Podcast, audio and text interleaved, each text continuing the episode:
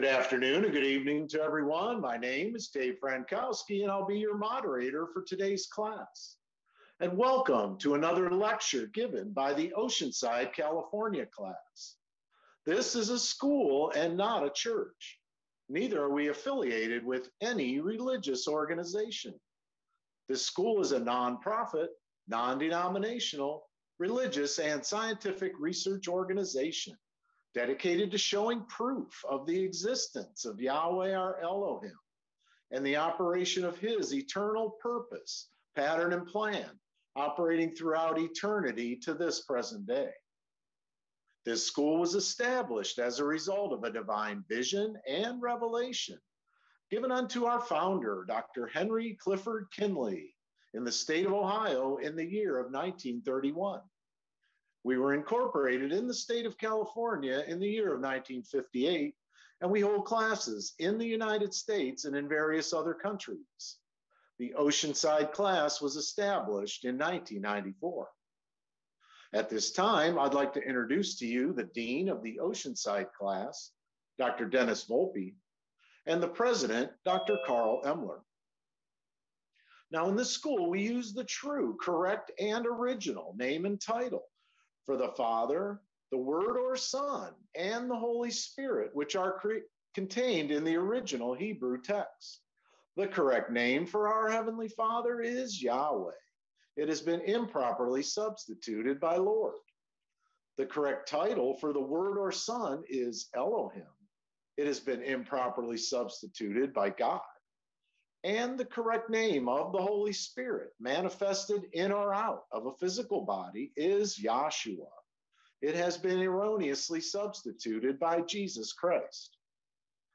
Lord and God are titles, they are not names.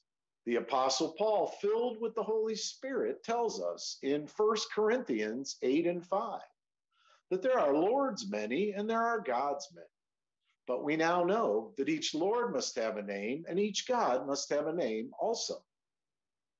Elohim is a title, but unlike the titles of Lord and God, Elohim is a divine title. It's a divine title because it's the title that our Creator has chosen for Himself. Jesus is a name, but it is an erroneous name.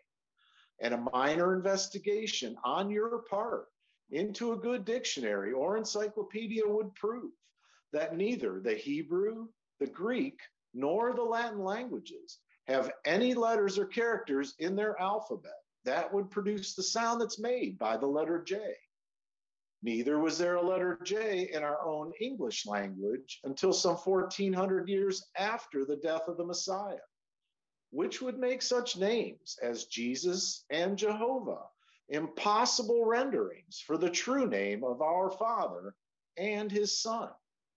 Christ is a title just like Lord and God. Yahweh is pure spirit, and in this state, he is incomprehensible and inscrutable. He is the ultimate source, substance, the limits and the bounds of everything that exists. We have Yahweh in his pure spirit state, symbolized on this chart as a cloud. Yahweh is not a cloud. He merely chose a cloud because a cloud has no particular or descriptive shape and form. We've drawn this cloud to extend all around the edges of this chart to show that everything on the chart is within the cloud. In like manner, everything in the universe abides within the pure spirit state of Yahweh. Yahweh knowing that man could not perceive of him in his pure spirit state, took on shape and took on form right within himself as Yahweh Elohim. This is the word or son, a super incorporeal being, that is, having the shape and form of a man, but without flesh and blood. This form can only be seen in divine visions and understood in divine revelations. Later on, this self same spirit manifested himself in a physical body, and he walked the earth plane as Yahshua the Messiah, who the whole world calls Jesus Christ. Now, there's only one name given unto salvation, and we must know that name. So, the simple yet intelligent question that we should ask ourselves is what did they call the Savior when he walked the earth plane? A further understanding of this name and title may be had by reading the preface to the Holy Name Bible.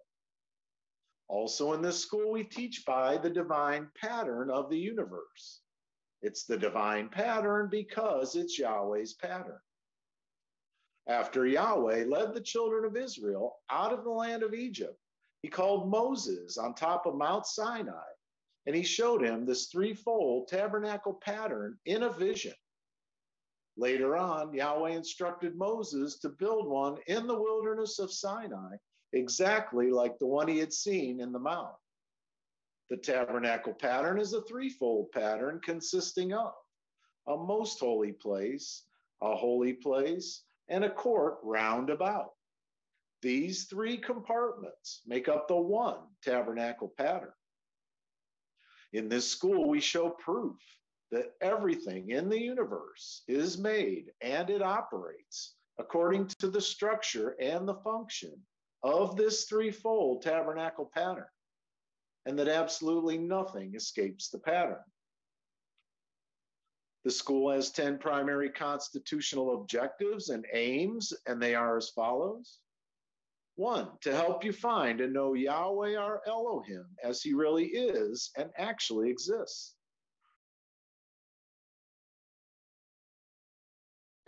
To form a nucleus of universal brotherhood of humanity in Yahshua the Messiah, without distinction of race, nationality, creed, sex, caste, or color. Three, to investigate the unexplained spirit law, or so called law of nature, and the powers latent in man. Four, to encourage and promote the study of the scriptures, comparative religions, psychology, philosophy, modern, practical, and occult science. Five, to extirpate current superstition, skepticism, and ignorance. Six, to learn, know, and understand the operation of Yahweh's eternal purpose through the dispensations and ages. Seven, to discern and avoid being deceived by Lucifer, the serpent, the devil, the dragon, or Satan and his demons, operating the mystery of iniquity on earth through the dispensations of time. Eight, to earnestly contend for the common salvation and faith, which was once delivered unto the sons or children of Yahweh. Nine, to make known that Yahweh from the beginning ordained there is no other name given among men whereby a man can be saved, saving the name of Yahshua the Messiah. And 10, to inherit eternal life now in the kingdom of Yahshua the Messiah with the hope of immortal glorification in the new earth state. Our watchword is peace, and our slogan is speak the truth. We'll begin this afternoon with a prayer by Dr. Sean Hudgen Wardle from our Ontario, California class. And we'll have a scripture read, which will be Romans, the ninth chapter. That will be read by Dr. Jerry Geller from our Oceanside, California class. Can you hear me? Yes, we can, Sean. Very good. Thank you. Uh, let us all bow in our hearts and minds for a moment of prayer. Dear Heavenly Father Yahweh, we pray that the next two hours of this class is dedicated to learning more about your purpose, pattern, and plan. And we hope that you reveal something to our understanding as we come one more time gathering to do so. Um, we pray as you glean the fields and you know just bring together the, the last souls at the end of this age that we can do everything that we can to do your will.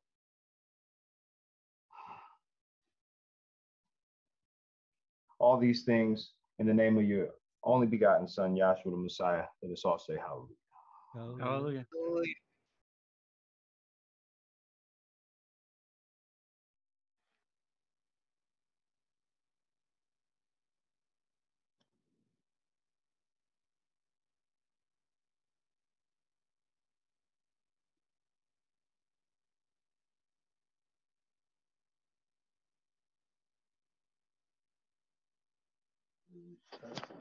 I'm sorry, all of a sudden my sound went out. I hope that you can hear me. If you can, I'm reading from the Holy Name Bible containing the Holy Name version of the Old and New Testaments, critically compared with ancient authorities and various manuscripts revised by A. B. Traina of the Scripture Research Association Incorporated in College Park, Maryland. I'll be reading Romans, the ninth chapter. I say the truth in the Messiah I lie not. My conscience also bearing me witness in the Holy Spirit that I have great heaviness and continual sorrow in my heart.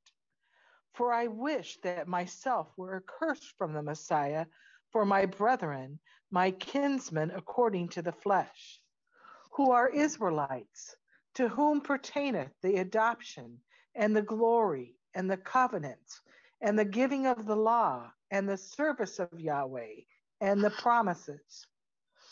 Whose are the fathers, and of whom, as concerning the flesh, the Messiah came, who is over all blessed forever.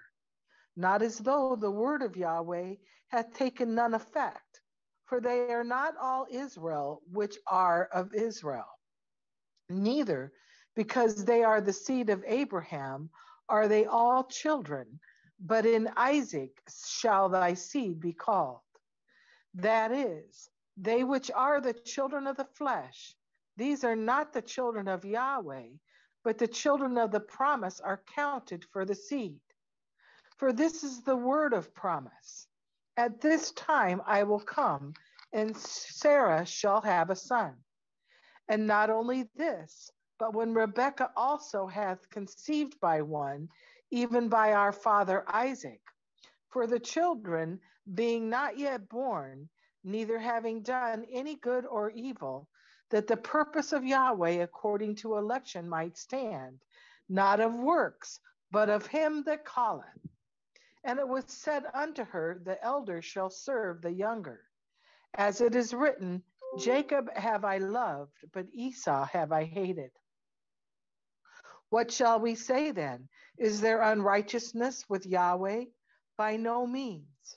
For he saith to Moses, I will have mercy on whom I will have mercy, and I will have compassion whom I will have compassion. So then it is not of him that willeth, nor of him that runneth, but of Yahweh that showeth mercy. For the scripture saith unto Pharaoh, Even for this same purpose has I raised thee up, that I might show my power in thee, and that my name might be declared throughout all the earth. Therefore hath he mercy on whom he will have mercy, and whom he will he hardeneth. Thou wilt say then unto me, Why doth he yet find fault? For who hath resisted his will? Nay, but O man, who art thou that repliest against Yahweh? Shall the thing formed say to him that formed it, Why hast thou made me thus? Hath not the potter power over the clay of the same lump to make one vessel unto honor and another unto dishonor? What if Yahweh, willing to show his wrath and to make his power known, endured with much long suffering the vessels of wrath fitted to destruction, that he might make known the riches of his glory on the vessels of mercy, which he afore prepared unto glory, even us, whom he hath called, not of the Jews only, but also of the Gentiles, of which he spoke through Hosea, saying, I will call them my people, which were not my people, and her beloved, which was not beloved. And it shall come to pass in that place where it was said unto them, Ye are not my people, there shall they be called the children of the living Elohim. Isaiah also crieth concerning Israel, Though the number of the children of Israel be as the sand of the sea, a remnant shall be saved. For he will finish the work and cut it short in righteousness, because a short work will Yahweh make upon the earth. And as Isaiah said before, except Yahweh Sabaoth have left us a seed, we had been as Sodom and made like unto Gomorrah. What shall we say then? That the Gentiles, which followed not after righteousness, have obtained to righteousness, even the righteousness which is of faith. But Israel, which followed after the law of righteousness, hath not attained to the law of righteousness. Wherefore? Because they sought it not by faith, but as it were by the works of the law, for they stumbled at that stumbling stone. As it is written, Behold, I lay in Zion a stumbling stone and rock of offense. Yet whosoever believeth on him shall not be disappointed. Romans, the ninth chapter. Thank you, Dr. Geller and Dr. Hudgenwardle. Our scripture readers this afternoon will be Dr. Deb Cometti from our Syracuse, New York class and Dr. Reba Zahar from our Oh, Gates. New York class. Sorry. that I mis- didn't get it there for a second. From our Gates, New York class. We'll have a three speaker format this afternoon, each speaker getting approximately 30 to 35 minutes. And we'll have a five minute sign flash up on the screen. Please acknowledge that you've seen the sign. And our first speaker this afternoon will be Dr. Paul Dean from our Arkport, New York class. Hello, good evening, everybody. Can you hear me okay? Yes. Good evening. Okay. Great. It is such a joy to be with Oceanside and with all the brethren. Um, I thank Yahshua to have the opportunity to attend classes. A lot of times I'll watch online. I'm so grateful for the amount, you know, the what Yahshua has done at the close of this age to gather his sons and daughters together.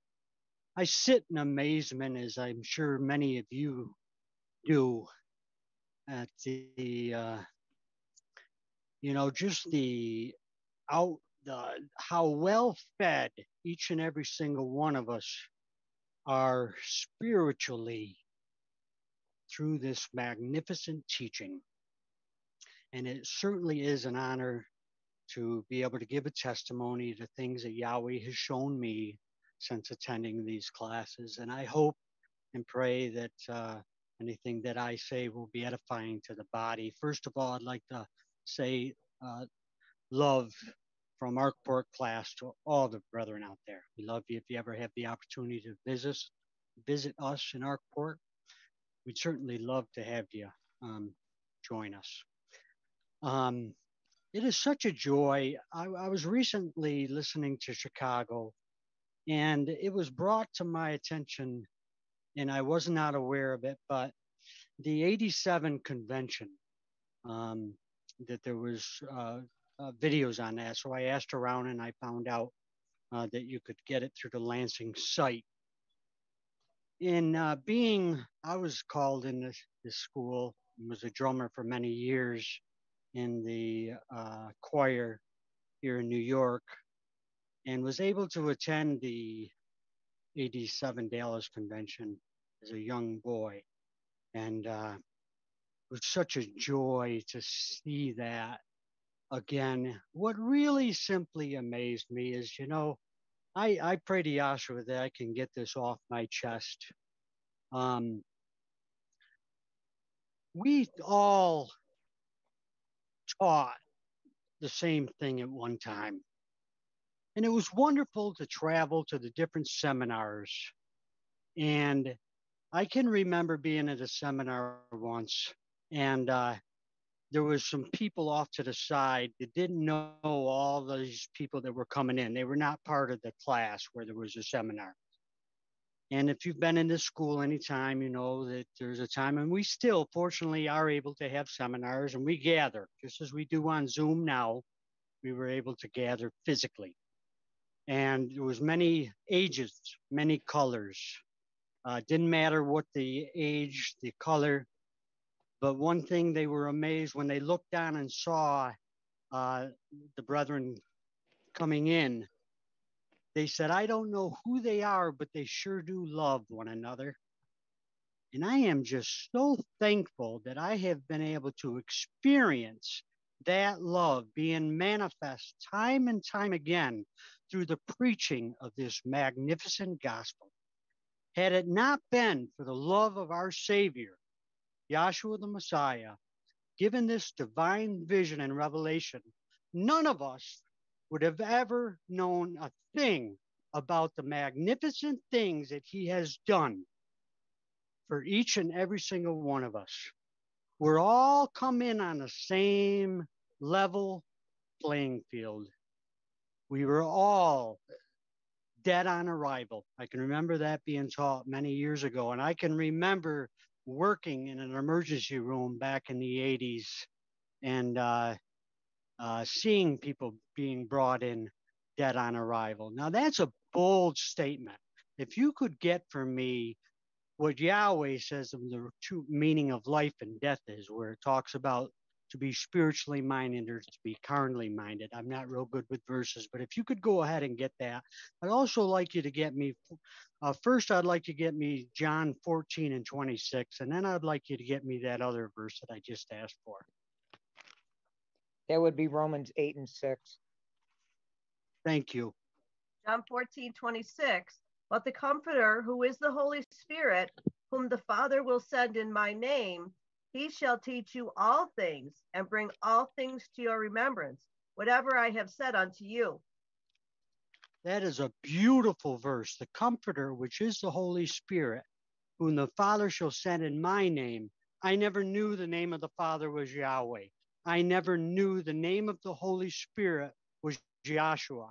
I never knew that he was a magnificent teacher and that he would bring all things back to each and every one of our remembrance.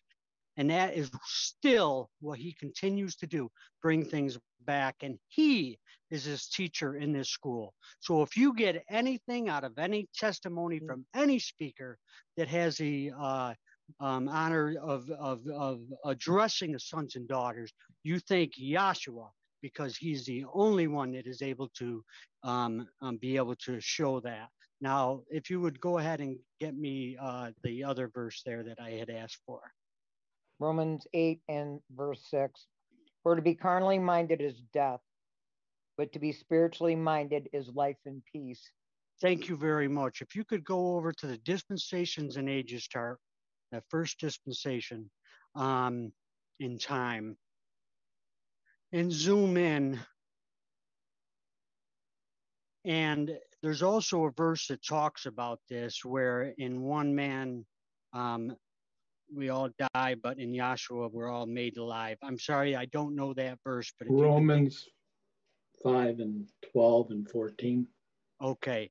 If you could go ahead and get that, but before you do, you'll notice there, age of conscience. Now look at this dispensations and ages chart.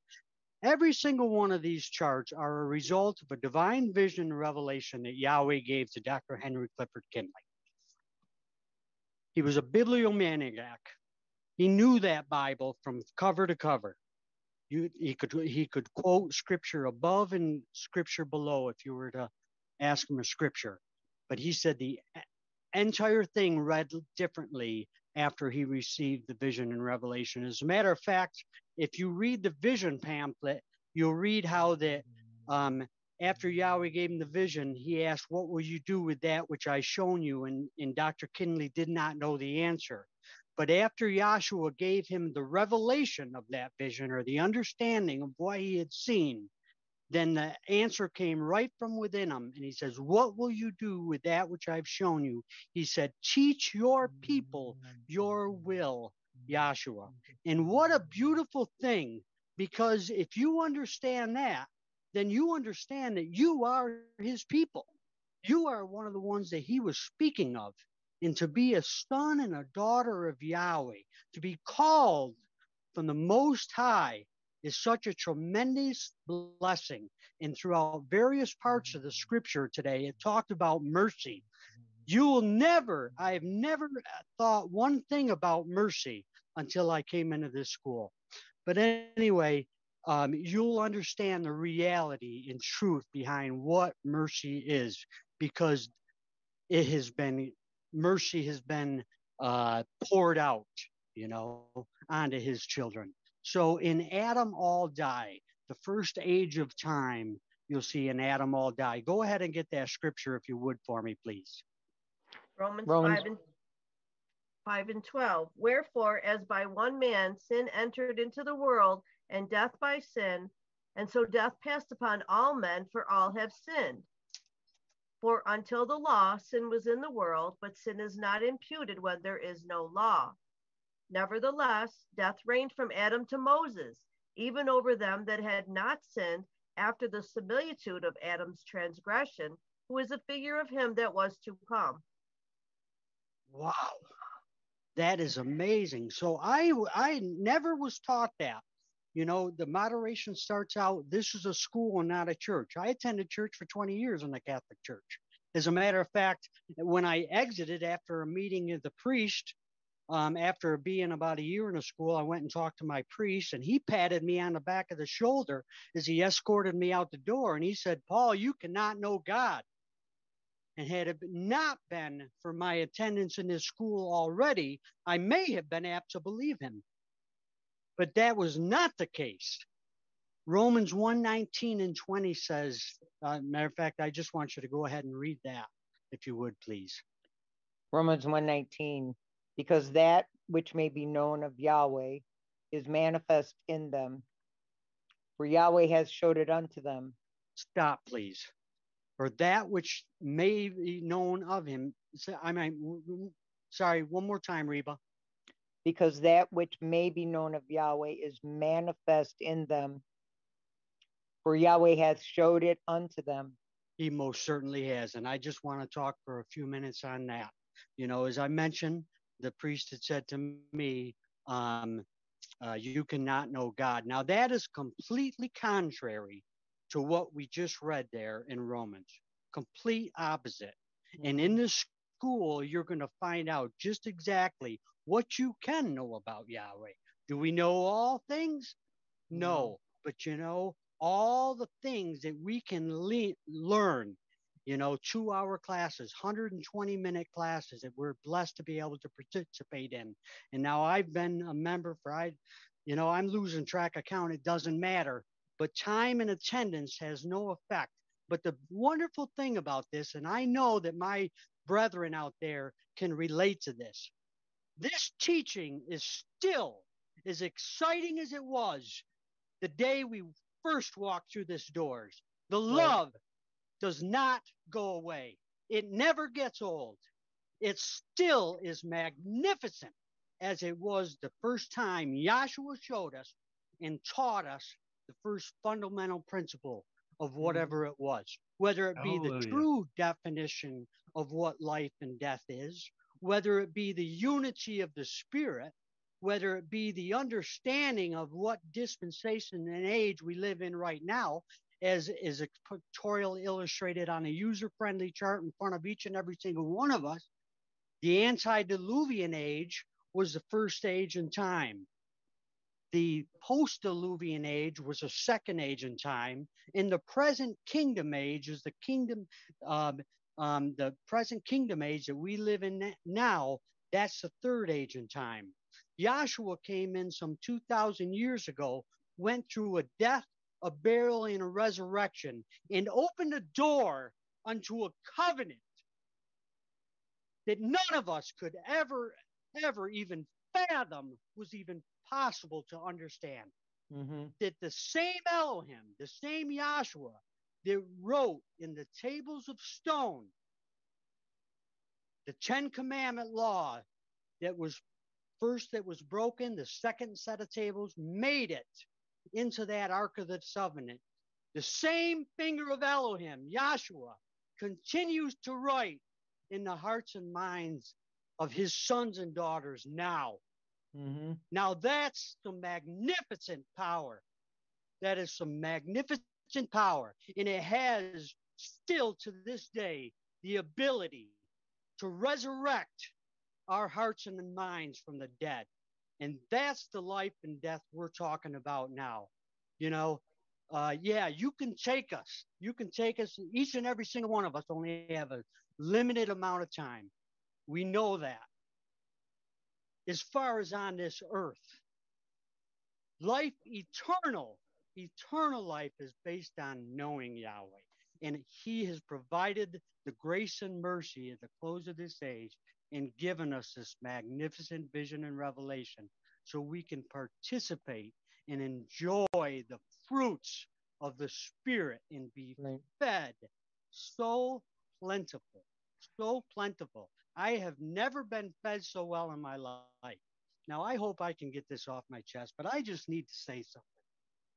For many years, I sat behind a set of drums and I seen some magnificent teachers that Joshua had chosen to preach this gospel. And I recently see was re- brought to my remembrance when I've seen that convention and witnessed once again the same gospel being taught and preached that we continue to today to preach to this day. And it does my heart great sadness to, to have seen anybody step away from the from the magnificent things that were given to us. But I can relate. I can relate because as I sat behind the drums, edifying the assembly in this school for the many years that I have been in here, I too became involved in that. I was in that progressive doctrine, and I could just put it this way I fell asleep you know and but it came a time sometime in 2005 6 7 i can't remember when it was the Yahshua brought me out of that.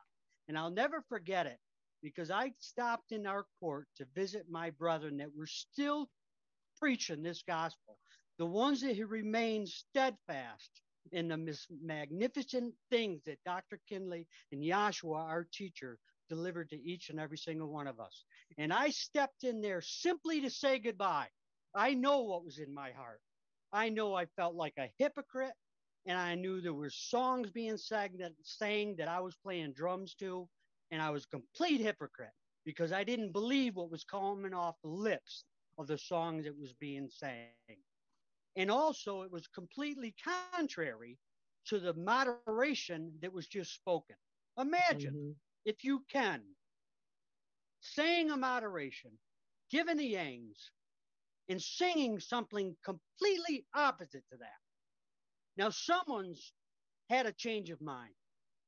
Someone's had a change of mind. So, anyway, I just want to say this because I'm very grateful. You know, when I stopped in court to say goodbye, that's when Yahshua said hello and and Bonnie didn't know I was there to say goodbye. She thought I was a spy, and uh, she she got everybody up on the floor and asked them why they came to class.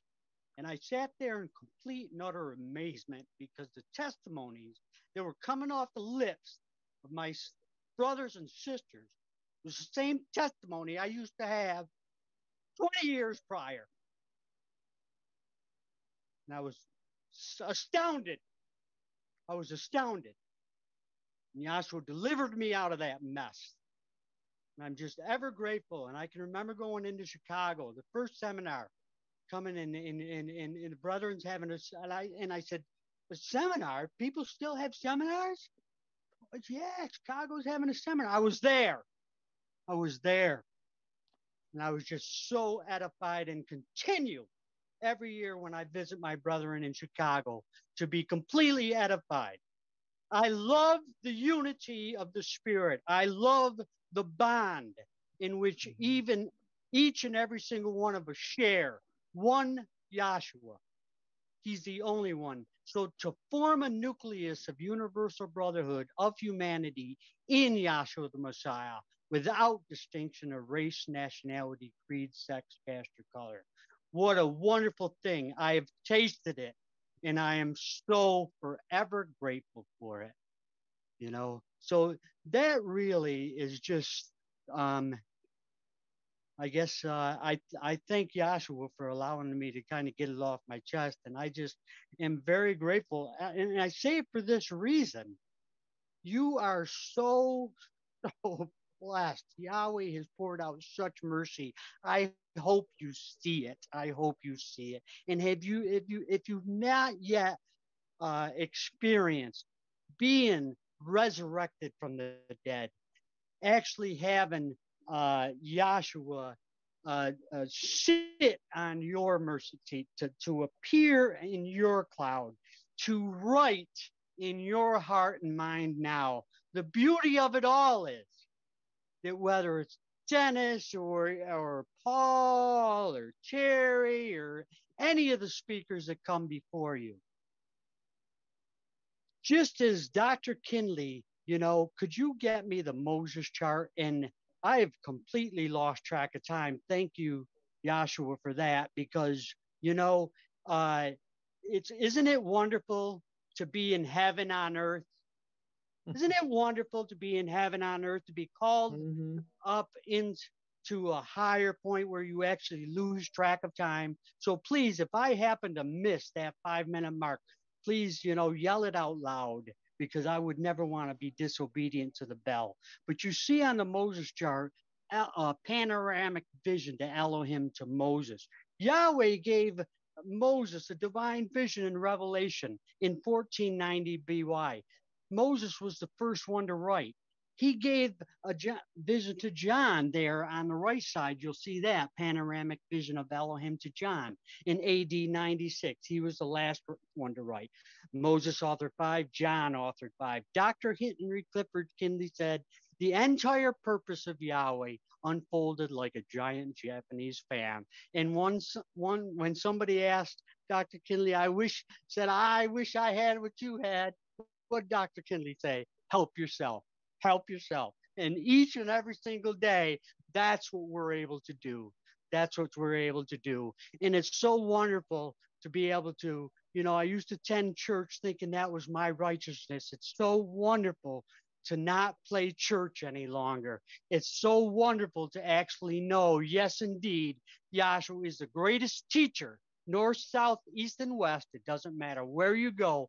There ain't nobody that's going to teach you and show you and have mercy upon you like one Yahshua. It's absolutely beautiful. But the things that Moses wrote about and the things John and all the prophets, you see, all came directly from Yahshua or from Yahweh Elohim. And in our complete harmony, Dr. Kinley's vision just confirmed everything that Moses and John and all the prophets had seen. And that Bible does not read the same to this day. And and and and the more we continue to uh, uh, come to class, the more Yahshua continues to teach each and every single one of us about his magnificent purpose, pattern, and plan. What a joy it is what a joy it is. And it's such an honor to be able to give a testimony uh, to the sons and daughters of Yahweh. I want to uh, yield the floor, but I just want to extend my love once again from Arkport to all our brethren worldwide.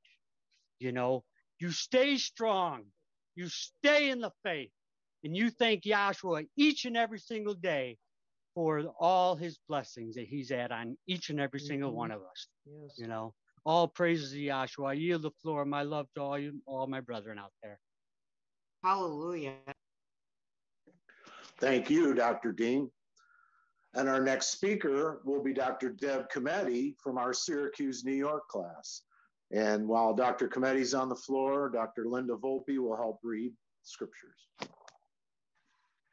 I'd like to say hi to everybody and um, thank our previous speaker, Paul Dean, um, for stirring up our pure minds and getting the ball rolling. Um, I thought it was um, interesting. I was reading down a little further. Reeve, are you still in Romans, the first chapter?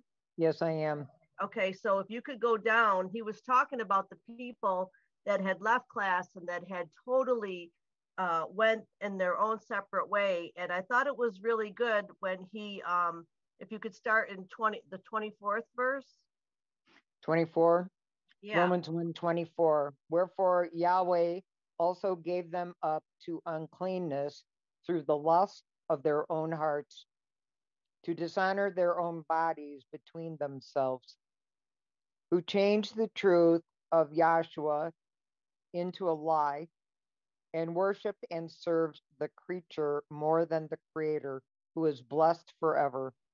So now I just want to say um, they began to look at the creature or a man or somebody of the flesh rather than the creator who is Yahshua the Messiah. Now, if you go over to um, it's Colossians, the first chapter, I mean, what Paul was saying, we've all, if we've been in class any amount of time, we've all uh, experienced and lived through uh, some of the stuff he was talking about, where uh, people left and they did exchange the truth for a lie and they began to worship a man rather than Yahshua. Now, Yahshua, he is the creator. And if you can look at, um, let me see, Linda, Colossians mm-hmm. 1 and uh, let me see here. I want to start where it talks about the Son so that we know who we're talking about. So it's 1 and,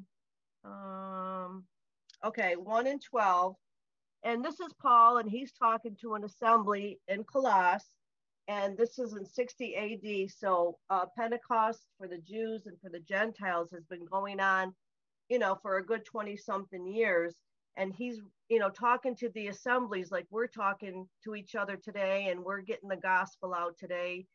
And um, that's what they were doing. Paul traveled all around and um, he would exhort and admonish the classes that were set up in these different places and and talk about the gospel and the things that Yahshua had showed him. So that's all we're doing is talking about what Yahshua has showed us. Go ahead, Linda. Colossians 1:12, giving thanks unto the Father who hath made us meet to be partakers of the inheritance of the sons in light, who hath delivered us from the power of darkness and hath translated us into the kingdom of his dear Son. So Paul's saying present tense that we have been translated from darkness into light into the kingdom of Yahshua.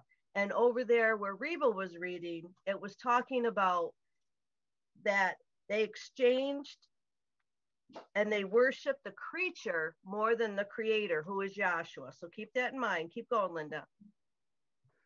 In whom we have redemption through his blood, even the forgiveness of sins, who is the image of the invisible Yahweh, the firstborn of all creation. Okay, so now we got this chart up before us, and we call this fondly the Moses chart, and it talks about the children of Israel coming up out of the land of Egypt and being in the wilderness. And then it shows on the left hand side, it shows Moses going up into the mount. And Paul talked about Moses having a vision from Yahweh Elohim. And then on the right, we talk about, we see where Yahshua transfigured with um, when he was in his ministry. And then we see Paul, I'm sorry, John on the Isle of Patmos also getting a vision. Okay. So now this Yahshua okay, that Linda's reading about, okay, we have redemption through his blood. We see the death, the burial, the resurrection of Yahshua the Messiah, and he gave his Holy Spirit and put it in the hearts and minds of men on the day of Pentecost, 33 AD, and then again to the Gentiles in 40 AD. So we see Yahshua putting this gift of the Holy Spirit in the hearts and minds of men and it says, We have redemption through his blood. Okay, he's the only package that had the blood. We have redemption in his blood, and we have the forgiveness of sins. And over in our scripture reading, Paul is being very clear what is the difference now between having trying to do it yourself and doing the works of righteousness, which was under the law, which never was going to happen. Okay and the works of faith, which are the righteousness of Yahweh in this covenant. So hold that point. So we're going to continue where Linda is. I um I want you to see when Moses is on the mount and he's having that panoramic vision of Elohim, okay, that Yahshua is the image of the invisible Elohim, okay? And Elohim is the firstborn of all creation. Okay, you can go over to, I believe, I just want to grab real quick if I can find it. It's in Revelation. Um, Reeb or Linda, if you know where I'm going with this about him being the witness and let's see, uh, la, la, these things right the first and who is dead and is alive. Okay. Um, okay. If I can't find it in two seconds, then I'm I'm kind of missing my mark. So I'm gonna let leave that alone. It was just talking about um, Yahweh Elohim being the firstborn, but it's not coming to me right now. That's okay. So now we've got Linda's over in Colossians. She's in the 15th verse. You want Revelation about, 1 5. Thank you so much. Revelation 1 5. I knew it was kind of in the beginning. And from Yahshua the Messiah, who is the faithful witness and the first begotten of the dead, and the prince of the kings of the earth, unto him that loved us and washed us from our sins in his own blood. Washed us from our sins in his own blood. So that's why this gospel that we preach every class, every chance, and that Paul was trying to show you the joy and the uplifting of it all is that we are cleansed. Someone that was unable to do it themselves, to get anywhere near this Yahshua the Messiah's Holy Spirit, to get near that, we were unable until he brought us up to the Father by his blood. He washed us in his blood he cleansed us from our sins. And when that high priest went up into that most holy place on his garments, which were called beautiful and glorified, his garments of beauty and glory, he's carrying with him Jews and Gentiles. He's mm-hmm. carrying those that are unable to get there themselves into the most holy place. And that's where Yahshua is going to say, Well, I mean, Yahweh is going to say, Well done, my son. See, because we are going to be washed from our sins. That's the whole purpose wrapped up real tight.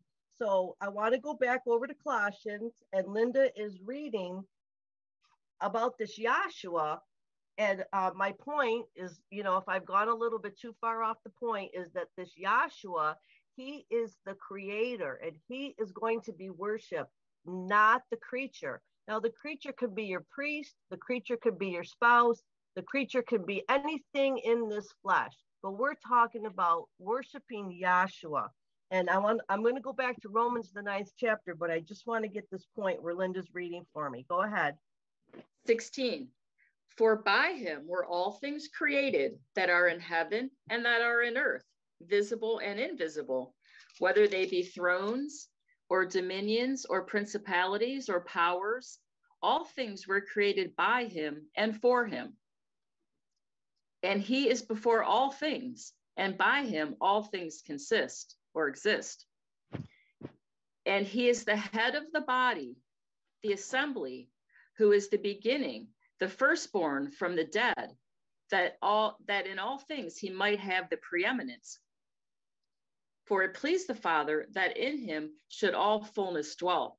Now, this is what we've got before us is this gospel and what the end result of this gospel is, is that you are going to be partakers of what she just read, where this Yahshua is the head, we're the body, we're, he's the firstborn, and then he goes and he finds us. We didn't find him, he finds us. And I think Paul did a really good job of testifying how Yahshua found him because he thought he was going in that room that day to say goodbye.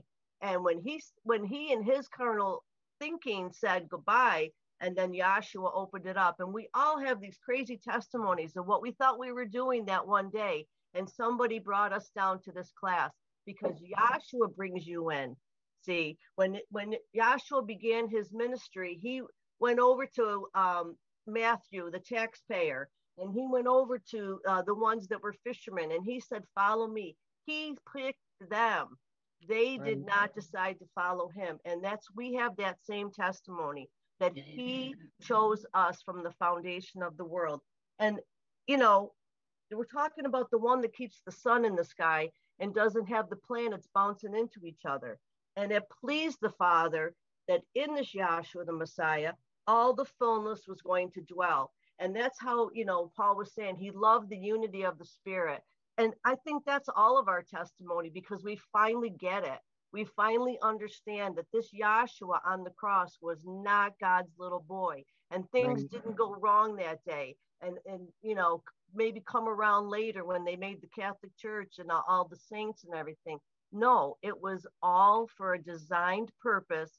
And Dr. Kinley's vision and revelation from Yahshua has led us in on this purpose and we understand things. And like Paul said, can we understand all things?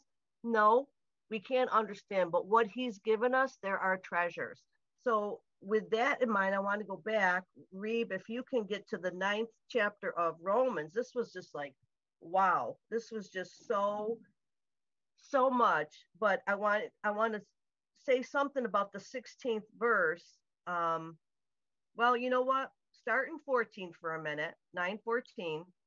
Okay. What shall we say then? Is there unrighteousness with Yahweh? Yahweh forbid. For he saith to Moses, I will have mercy on whom I will have mercy, and I will have compassion on whom I will have compassion. Okay, so, then, so that was that was what Paul's testimony was. Yahshua was having compassion on him right that day because he turned his heart around and he made him sit down in that class and he's still here today. Go ahead. So then it is not of him that willeth, nor of him that runneth, but of Yahweh that showeth mercy. So it's not of any of our choice. It's not a club to join because you think it's cool or you like the people in it or you want to travel or you want to be on Zoom and be a speaker, whatever. It's not about any of your desires. It says it's not about him that willeth or about us. It's not about us that wants something, okay? It's not of him that runneth, or you can't go fast enough to catch this gospel. You hmm. can't stop in your tracks and catch this gospel. It's not of him that runneth, but what? But of Yahweh that showeth mercy. But of Yahweh that showeth mercy. And I think Paul said that more than once. I think it's in the prayer. I think it's everywhere how we recognize and realize how we have been blessed beyond measure. Okay. Mm-hmm. I mean, there's just so much, and there continues to be so much that it doesn't get old. And it is just like we first heard it. And there's always something more, there's always something to light us up. And so here we are, and we're talking about back here with Moses. It's not about Moses. He didn't decide he was going to be a great minister or a patriarch. Yahweh picked him out of the crowd, right? It's not about the Israelites as a nation because they weren't they weren't anything, see?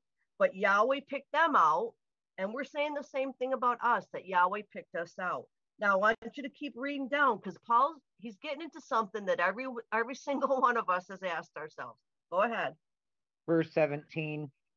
For the scripture saith unto Pharaoh, even for this same purpose have I raised thee up, that I might show my power in thee, and that my name might be declared throughout all the earth.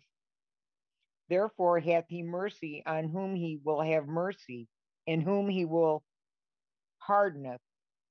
Thou wilt say then unto me, Why doth he yet find fault? For who hath resisted his will? Now here we go. Now here we go. This is the thing that every single one of us has asked at one point. How does Yahweh find fault if we're all just in the same situation that he just described of Pharaoh's heart? He's going to have mercy on whom he's going to have mercy, and that's Moses. Moses killed a man for crying out loud, but yet and still, Yahweh had mercy on him and did not hold that to his charge. Okay. Now, here's Pharaoh. Pharaoh's the god of Egypt, and Pharaoh, his heart was hardened. Even if he wanted to, he couldn't do the right things because Yahweh hardened his heart. So now mm. Paul's saying, Thou will say then, well, how does Yahweh find fault with any of us? He's the one that's, you know, pulling the strings. And who who has resisted his will? The answer is nobody. Nobody has ever, ever resisted his will, right? So now here's Paul, and here's what Paul's saying. Go ahead, read in 20. Nay, but O man, who art thou that repliest against Yahweh? Shall the thing formed say to him that formed it, Why hast thou made me thus? Hath not the potter power over the clay of the same lump to make one vessel unto honor and another unto dishonor? Now, I hope I hope you're catching the magnitude of what she's reading because he's saying we're all as a lump of clay and Yahshua has given us the honor to be part of his body, to be subjected unto righteousness, where the next guy could be subjected unto unrighteousness. And he's saying, He's the potter and we're the clay. Now, I told you back in uh, Colossians, He's the creator of the heavens and the earth. So once you see that He showed all that as witnesses for the power that He has, if He can keep this whole thing going in perfect harmony and balance, how much He can keep us in perfect harmony and balance, it takes it out of our hands. And you mm. know, it has like a lot, a twofold, you know, uh, a purpose to that is because not only does it take it out of your way so that you get yourself out of the way in the sense of you're not doing anything you didn't read more you didn't go to um, ask him more you didn't right. try harder you didn't do anything more than the next guy who's in the body of Yahshua. And the same token, look at the pharaohs out there. Their hearts are hardened. Okay. And there's not one thing that you're going to shout at a blind man and make him see and any different because you don't have that power. You're not going to scream at a deaf person and you're not going to make him hear you any better.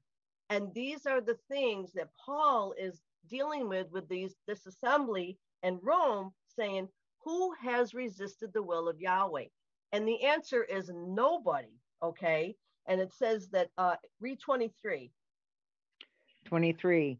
And that he might make known the riches of his glory and the vessels of mercy, which he had afore prepared unto glory, even us, whom he hath called, not of the Jews only, but also of the Gentiles. See, the Gentiles, though, guess what? They didn't come in for seven years. So if a Jew who was enlightened with the Holy Spirit tried to talk to a Gentile before those seven years, guess what? It wasn't going to happen. And mm-hmm. it also had to be one of the eyewitnesses, one of his apostles. So Yahshua, he's got this thing locked up in ways that we might not think. So we just got to go along with, you know, being the lump of clay and just seeing what we're, what's taking a fashion or taking a shape and form with us. And like Paul said, I think he did a gallant job of just you know, giving the glory and the shine to Yahshua the Messiah. And that's all we can really do. Okay, now I want her to continue reading. Let's see here. Um, I want to go down, Reba, to the, um, let me see. Okay, um, 27, I guess we'll go. Uh, Romans 9 27. Isaiah also crieth concerning Israel Though the number of the children of Israel be as the sand of the sea, a remnant shall be saved, for he will finish the work and cut it short in righteousness, because a short work with Yahweh make upon the earth. And as I as and as Isaiah said before, except Yahweh of Sabaoth had left us a seed, we had been as Sodom and been made like unto Gomorrah. Which were totally, totally obliterated and wiped off because of their iniquity. So he's saying if there hadn't been just this little seed left, okay, and the seed is where Yahshua, the, the Messiah, is going to come through the loins of David, right? Keep reading. Mm-hmm. What shall we say then? That the Gentiles which followeth not after righteousness have attained to righteousness, even the righteousness which is of faith. Even the righteousness which is of faith. And that is what Yahshua delivered on the day of Pentecost to the Jews seven years later to the Gentiles, and it's still going on today.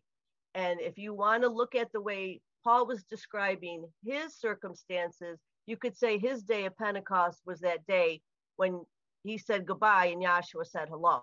That was his Pentecost. That was the opening of the gates of the heart there. And he's not gone anywhere. It's impossible to go anywhere. Once you've mm-hmm. been enlightened, where would you possibly go? You you come out of the darkness into the light. Where would you go from here? There is nowhere to go. So we preach the gospel. We praise Yahshua for the gift he's given us. We praise Yahshua for those that may come in that are yet to come. So we can, like people say, so we can get out of here. Okay. Because, like with Noah, once that boat was filled with the eight souls that were supposed to be in there, guess who closed the door? Yahweh Elohim. And guess what? Nobody could open it.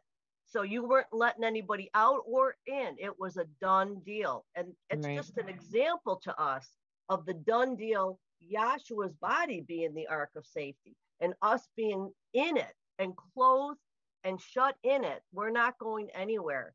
Um, so keep reading there, Reeb. Verse 31. But Israel, which followed after the law of righteousness, hath not attained to the law of righteousness.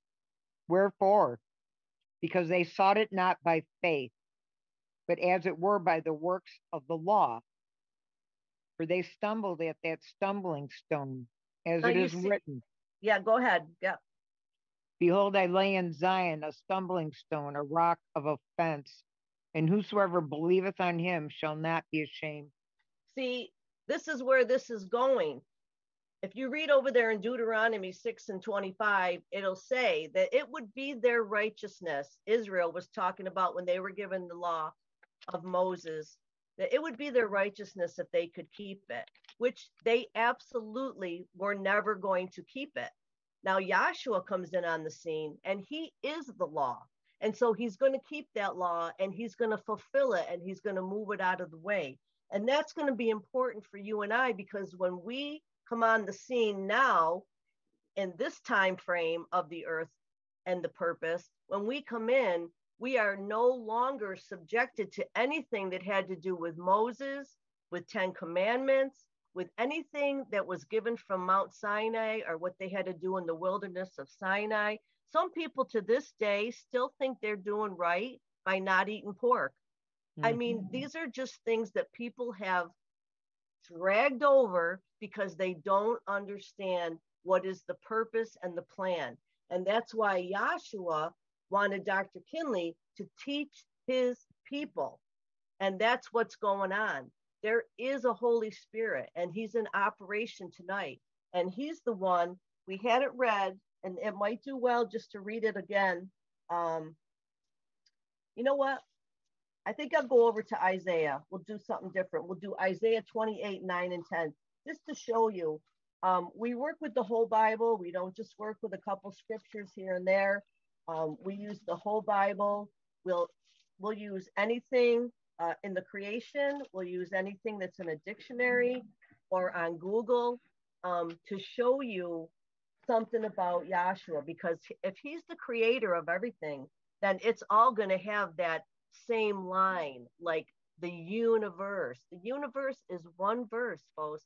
Folks, it's showing the unity of the gospel. It's showing how Yahweh, Yahweh Elohim, and Yahshua, they are one. They are mm. not three. And one of the things I was in my first couple of classes when somebody showed me that there's a book called a concordance, and in the concordance is every word that's in the Bible and you cannot go to the section under T and you cannot find the word Trinity, which means that there is not the word Trinity in your whole Bible. But what right. is in there is unity. So we're not talking about three separate ones. And that's where the name is so important to know Yahweh, to know his name is Yahweh and his son's name is Yahshua, because it brings in that unity of the spirit that Paul talked about. So let's have Linda uh, 28, 9 and 10. Isaiah 28, 9. And whom shall he teach knowledge? And whom shall he make to understand doctrine? those who are weaned from the milk and drawn from the breasts. For precept must be upon precept, precept upon precept, line upon line, line upon line, here a little and there a little. One for more. With, okay, for with stammering lips and another tongue will he speak to his people. Okay, so now this Yahshua is going to speak to his people and it's going to be in a certain way. And it's going to be here a little and it's going to be there a little. Those who are weaned from the milk and drawn from the breast. And you know how a mother will feed an infant, she takes them from one side to the other side. But the point that I want to make is that Yahshua is going to be teaching the knowledge and Yahshua is going to make to understand doctrine. Now, why is that so important, you say? Because you're like, I'm not into all this knowledge and all this study. I just want to, uh, you know, a good feeling and raise my hands and and sing a song. But I'm going to tell you what, it's it's going to be important. It's going to come into play. And Dr. Kinley used to say to people in his class when he was alive, you're going to be glad that you knew this man.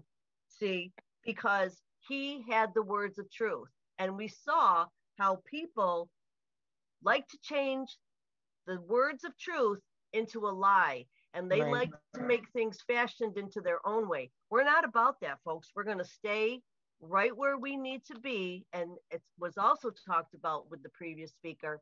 We're going to stay in the purest word of the truth, not veering off, not going to be uh, all, you know, getting all crazy and getting all into ourselves and raising ourselves up.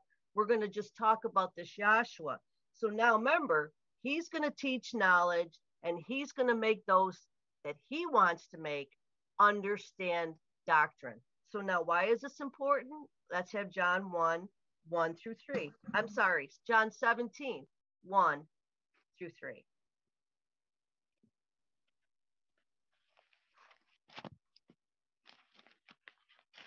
John 17 and verse 1.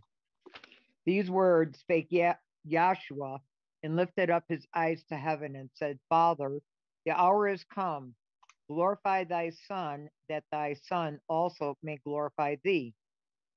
For as thou hast given him power over all flesh, that he should give eternal life to as many as thou hast given him. And this is life eternal, that they might know thee, the only true El, and Yahshua the Messiah, whom thou hast sent. So, do you see that? See, when I was somebody that was younger and I was raised in a, a um, Methodist church, I never thought anything about knowing God as a way to, to get to heaven. I thought that meant that, you know, you didn't take his name in vain, you didn't sash your parents, you didn't steal. It was kind of like the Big Ten, you know, commandments, that kind of thing. But when somebody pointed this out and saying that this is Yahshua speaking, if you have a, a red letter edition, this is Yahshua, and he is saying, This is life eternal, that they might know thee, the only true Elohim, and that they might know Yahshua the Messiah, whom thou hast sent. So you see where we were reading over there that there was a certain way to understand what was going on. It was by him teaching us the knowledge and him making us to understand doctrine. Now, mm-hmm. this all has a designed end, and this all comes into effect. I want to go over to um, the purpose, which is Ephesians, the first chapter, and I want to show you how this whole thing evolved because it's totally different than what we thought we were doing in class. I mean, I, I'm sorry, in church, it's totally, totally different from what we thought we were doing before because we thought we had works of righteousness. And it's absolutely so totally the opposite. It's it's just it's a 180, folks. It's just totally opposite. Now, if you read over, we're going to start, we're going to read a little bit of this. So I want to start in verse 4, Ephesians 1 and 4, and just open your mind to this stuff because remember what Paul said. He, this is Paul, he's still the author in this assembly, but remember what he said. How does how does Yahweh find fault when he's the one that's got everything, he's in charge of everything. And Paul says, look at, you're the lump, he's the potter. Go with it. See? And when you find out about his goodness, his kindness, his mercy, all the things that he's about, that's that's what we're talking about. See? And I want to just read this where he's saying how he had this plan in mind from the beginning and he had us in mind from the beginning and it's almost mind boggling to think about that you could have been thought about way back when before the earth began and it's not like it's billions and trillions of years old folks that is not correct see it is we were all created in the day of eternity so you're not going to put a time on it and you're not going to put billions and trillions of years on it. It's just not the way it is. But go ahead, let's just get this. Ephesians 1 4. According as he hath chosen us in him before the foundation of the world, that we should be holy and without blame before him in love, having predestinated us unto the adoption of sons by Yahshua the Messiah to himself according to the good pleasure of his will. Are you getting to, the are you getting the feeling of the potter and the lump that he according to the good pleasure of his will, okay? That he predestinated you to be adopted. See, you no matter what you thought you were doing to earn it or what you think you're still doing to earn it today, you're not. You're absolutely not. Go ahead. To the praise of the glory of his grace through which he hath made us accepted in the beloved, in whom we have redemption through his blood, the forgiveness of sins, according to the riches of his grace. Now you see that blood, that water, that spirit, that death, that burial, resurrection, that's precept upon precept that we were talking about back there in Isaiah. That's how he's going to teach us, and that's how he's going to show us and that's how he's going to be the our redeemer and he's going to be our forgiver of our sins because it says over there in another spot in Romans there's none righteous no not one so there was nobody that didn't need a savior and that was covered completely so that when Yahshua comes in everybody has to come to him for soul salvation. So according to the riches of his grace keep going. In which he hath abounded toward us in all wisdom and prudence, having made known unto us the mystery of his will, according to his good pleasure, which he hath purposed in himself, that in the dispensation of the fullness of times he might gather together in one all things in Yahshua, both which are in heaven and which are on earth, even in him. In whom we also in whom also we have obtained an inheritance, being predestinated according to the purpose of him who worketh all things after the counsel of his own will. So, everywhere that Paul's making these points about us coming into the fold, about us being in the body of Yahshua, he's all making the point, he's all in that Yahshua has chosen us. Yahshua predestinated us. Yahshua set up an inheritance for us. We did not know anything about it. We could not find our way. And like I said in the example with the high priest, he's got Israel on his breastplate, designated by precious stones. He's got bells and pomegranates on his hem of his garment, designating mm-hmm. the Gentiles. These are inanimate objects at that place and time. Do they have a, a prayer of getting up and walking into the most holy place themselves to be part of the Day of Atonement, they don't have any way possible to do that. Yahshua has to carry them in. The high priest has to carry them in. And by those things on his garment, by those precious stones, and by those bells and pomegranates, that makes that garment full of beauty and glory because Yahshua was sent to do a, a to finish the work that the Father gave him. And by this example in the Day of Atonement, read it in Leviticus, the 16th chapter. By this example, we see what it's all about. and you got about as much hope of getting into the most holy place or getting a revelation. That's what that's signifying or shadowing. You got about as much hope of doing that on your own as uh, I don't know, lifting up your house because this Yahshua has got to take you in. And that's what he's talking about. He made known unto us, he abounded unto us. He, in the fullness of time, he would let us know, in, in, let us in on the mystery. So you see, and all this takes place. I see this, I see the, uh, I'm acknowledging, thank you. All this takes place after the day of Pentecost. And it takes place in our hearts and it takes place in our minds. There's nothing for us to do, but I'll tell you what, there's something that we want to do. And we want to praise Yahshua when we see what he's done for us. The, the mm-hmm. magnitude of the gift, it, it's just, um, we, we can't even, there aren't words for it. Now there is over there in um I feel like it's Hebrews. Let's see. Okay. So it's Hebrews the 13th chapter and it's the 15th verse.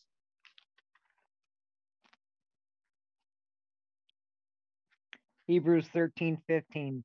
By him, therefore, let us offer the praise I'm sorry, offer the sacrifice of praise to Yahshua continually.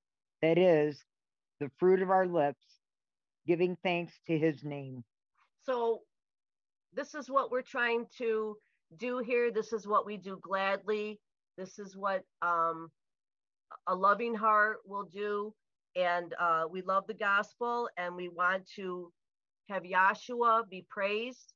And he will be praised as we speak the truth and talk about his gospel, the death, the burial, the resurrection of Yahshua the Messiah according to the scriptures. And if you uh, want a little bit more on that, you can read First Corinthians, the 15th chapter, and verses 1 through 4. I'll turn it back to the moderator. Thank you. Hallelujah. Thank you, Dr. Cometti. And our third speaker this afternoon will be the Dean of our Oceanside, California class, Dr. Dennis Volpe. I want to say good evening to everyone. And as usual, I want to get a sound check, make sure I'm, I'm being heard okay. You're good.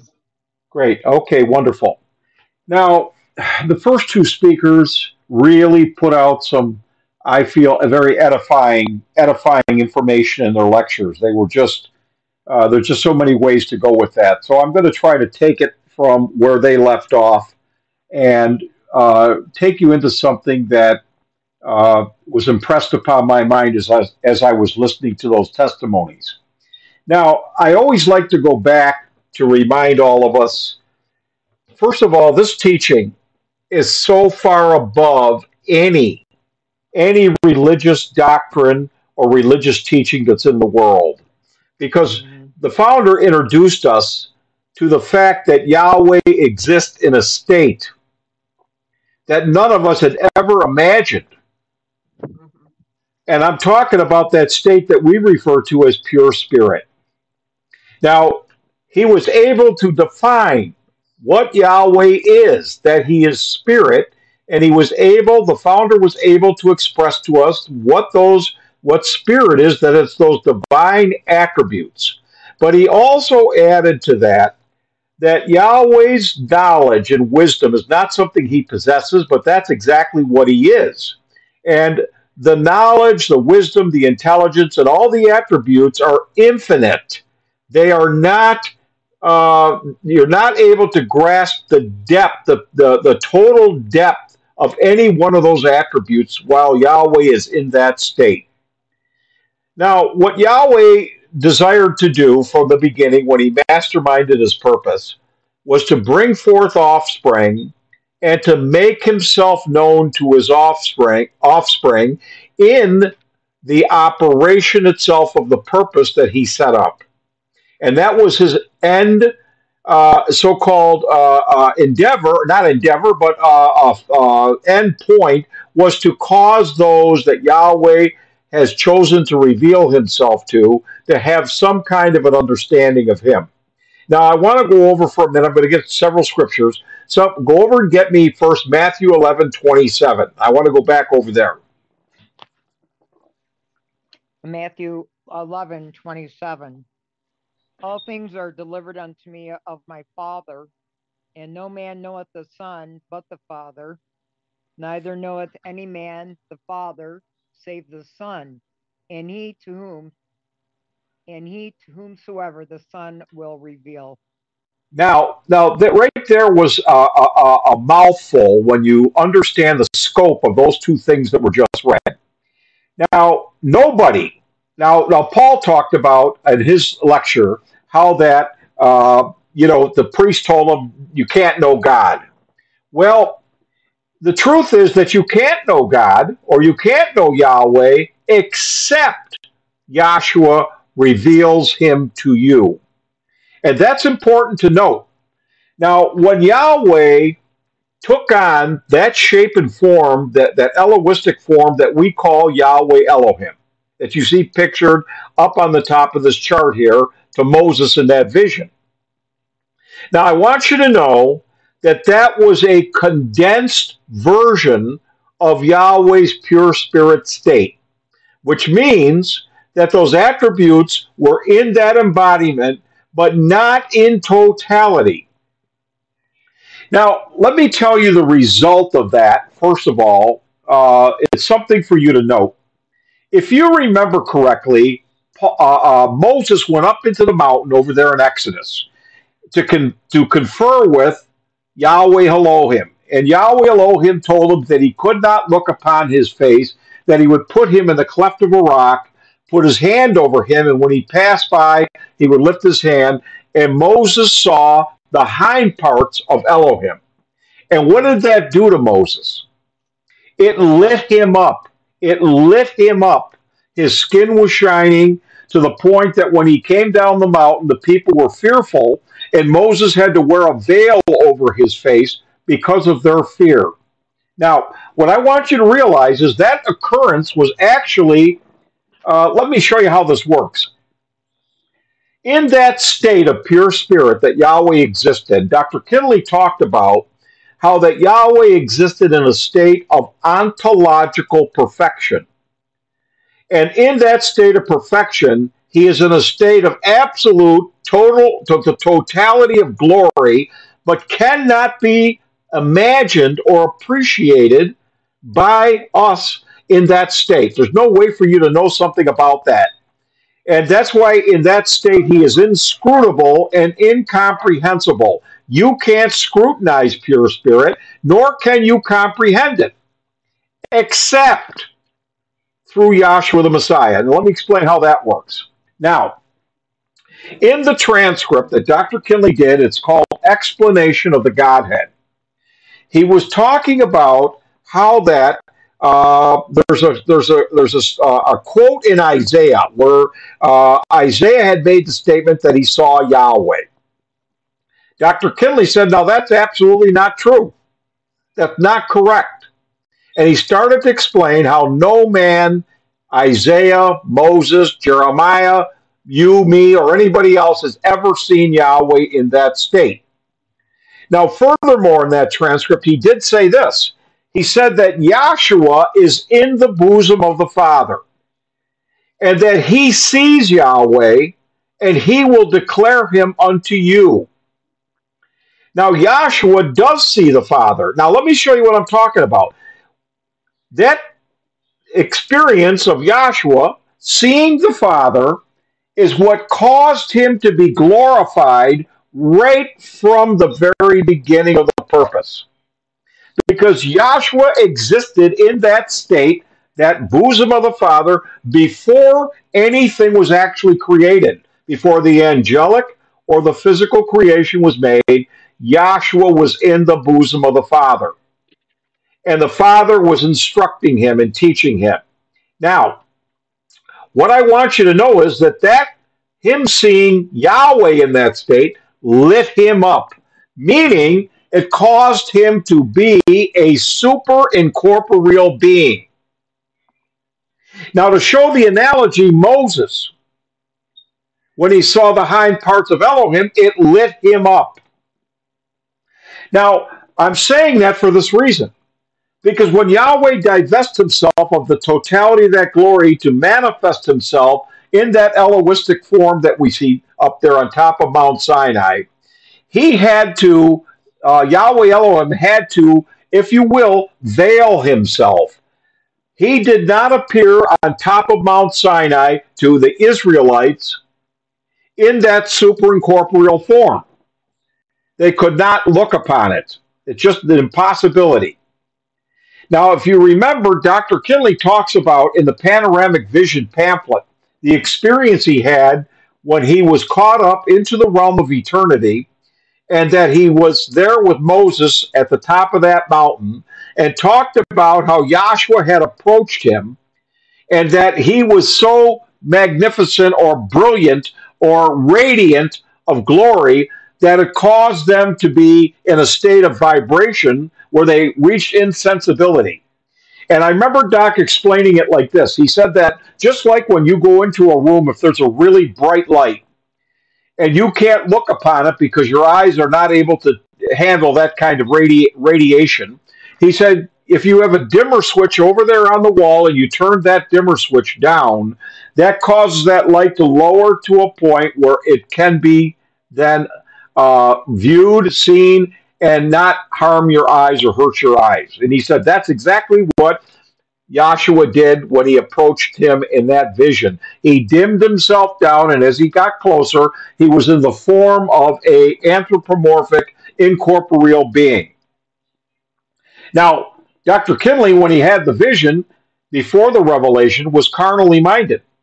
He's not capable yet of comprehending the depths of what exp- the experience that he had at that point until after the vision was shown to him, and then he received the revelation, which he said was Yahshua stepping inside his body. Now, what I want you to realize when you walk in the door here, the wisdom that we try to use with anybody that comes in for their first time is to dim down the great esoteric metaphysical principles that we've come to learn in here and show them simple things, correlations that point to uh, the operation down through the Bible. We show a lamb back there in the land of Egypt, and we show why uh, John said, Behold, the Lamb of Yahweh that cometh to take away the sins of the world. We see an offering, a sacrifice back there on the, day, on the Passover, and we correlate that to Yahshua. Then we take the tabernacle and we correlate blood, water, spirit, death, burial, resurrection. We show you uh, how the seasons of the year go through a death, burial, resurrection, glorification. And we show you these principles down through your Bible, manifested all the way down through. Now, what we're doing is we're taking uh, that light and making it comfortable for people's eye of understanding to be able to grasp and, and, and appreciate, especially if you've had any kind of religious training. You're going to realize I never heard anything like this before. I never heard there was a pattern in operation, and that the reason why there's so many 40s down through the Bible is that it corresponds to the 40 steps or 40 feet in the holy place. You never heard that before. And so these things are given to you in a way to allow you to adjust to the uh, understanding of Yahweh being like we use the example of H2O. You have gaseous H2O that does not have descriptive shape and form, then it condenses and becomes liquid. And then it further condenses and becomes ice. And we use that analogy to try to illustrate that Yahweh's spirit is the same substance as what was the in the incorporeal and in the physical. And so these things are necessary for you to grasp a rudimentary beginning understanding of what we call the foundation of how Yahweh's purpose is operating and how he actually is and truthfully exists, which is the first aim of our school. Now, when we take it as we learn more and we start to recognize that these things are all pointing to some spiritual reality, some spiritual principle that these things are illustrating. Well, I want you to know that Yahshua uh, said, let's go over to Revelation, uh, not Revelation, uh, John 17 and 1 again, please. Follow me because I'm going to try to put this together for you, tie it up work it into some of the things that I've already been worked with, and then take it back to our scripture reading. John 17 and 1. These words spoke Yahshua and lifted up his eyes to heaven and said, Father, the hour is come. Glorify thy Son, that thy Son also may glorify thee. Now, Yahshua is asking the Father to glorify him, and, and we're going to keep reading because then he explains something about that glorification. Go ahead, read. As thou hast given him power over all flesh, that he should give eternal life to as many as thou hast given him. Now, Yahshua is the servant of Yahweh. Let's make that clear. He is doing the will of his Father. So everything Yahshua does is according to the will of the Father. And I want you to know that the eternal life that he's going to give to vessels is according to Yahweh's will. Right. Yahshua is not arbitrarily uh, picking people out or, or uh, uh, drawing straws or anything of that nature. It is a organized purpose that is that is that is being accomplished and cannot be altered. That Yahweh has set up right from the beginning. And so Yahshua said he's giving eternal life to as many as the Father has given him. Keep reading. And this is life eternal, that they might know thee, the only true Elohim, and Yahshua the Messiah, whom thou hast sent. Now watch. He said eternal life is for you to know him. Now I want you to know we just read in Matthew 11, 27 that nobody knows Yahweh the Father and nobody knows the Son except the Father.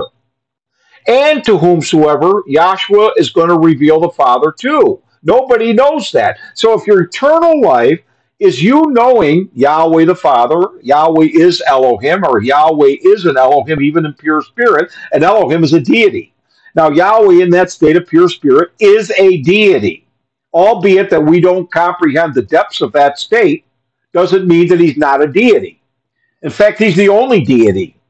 Now, uh, Elohim is a deity as well, because he's an incorporeal being that is the Father condensed, operating his purpose through that condensed state.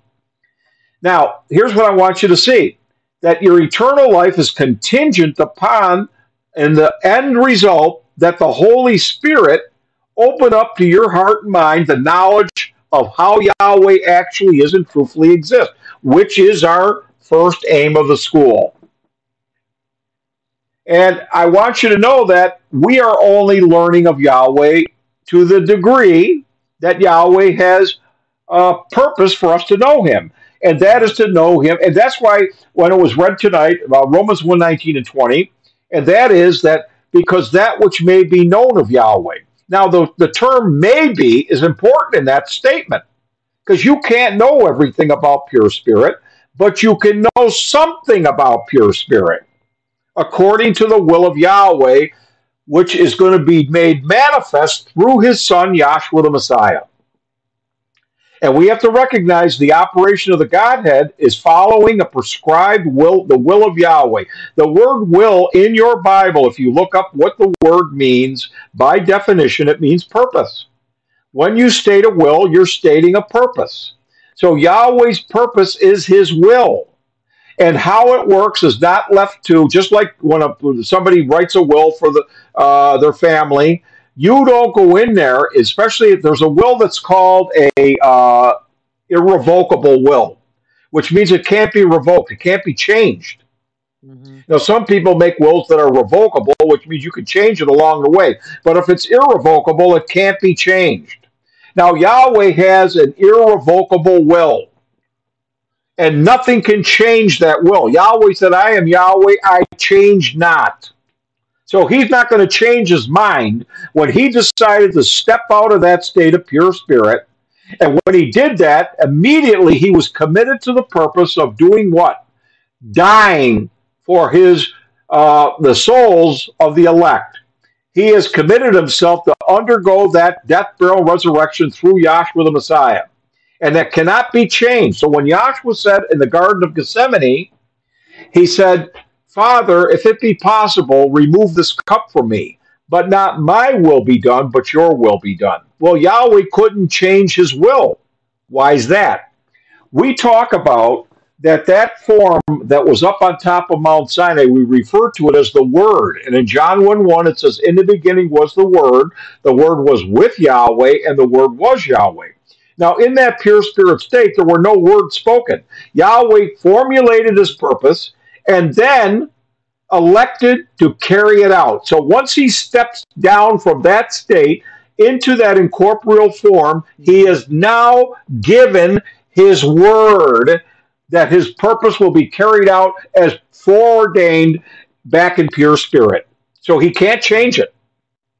Otherwise, he would be a liar.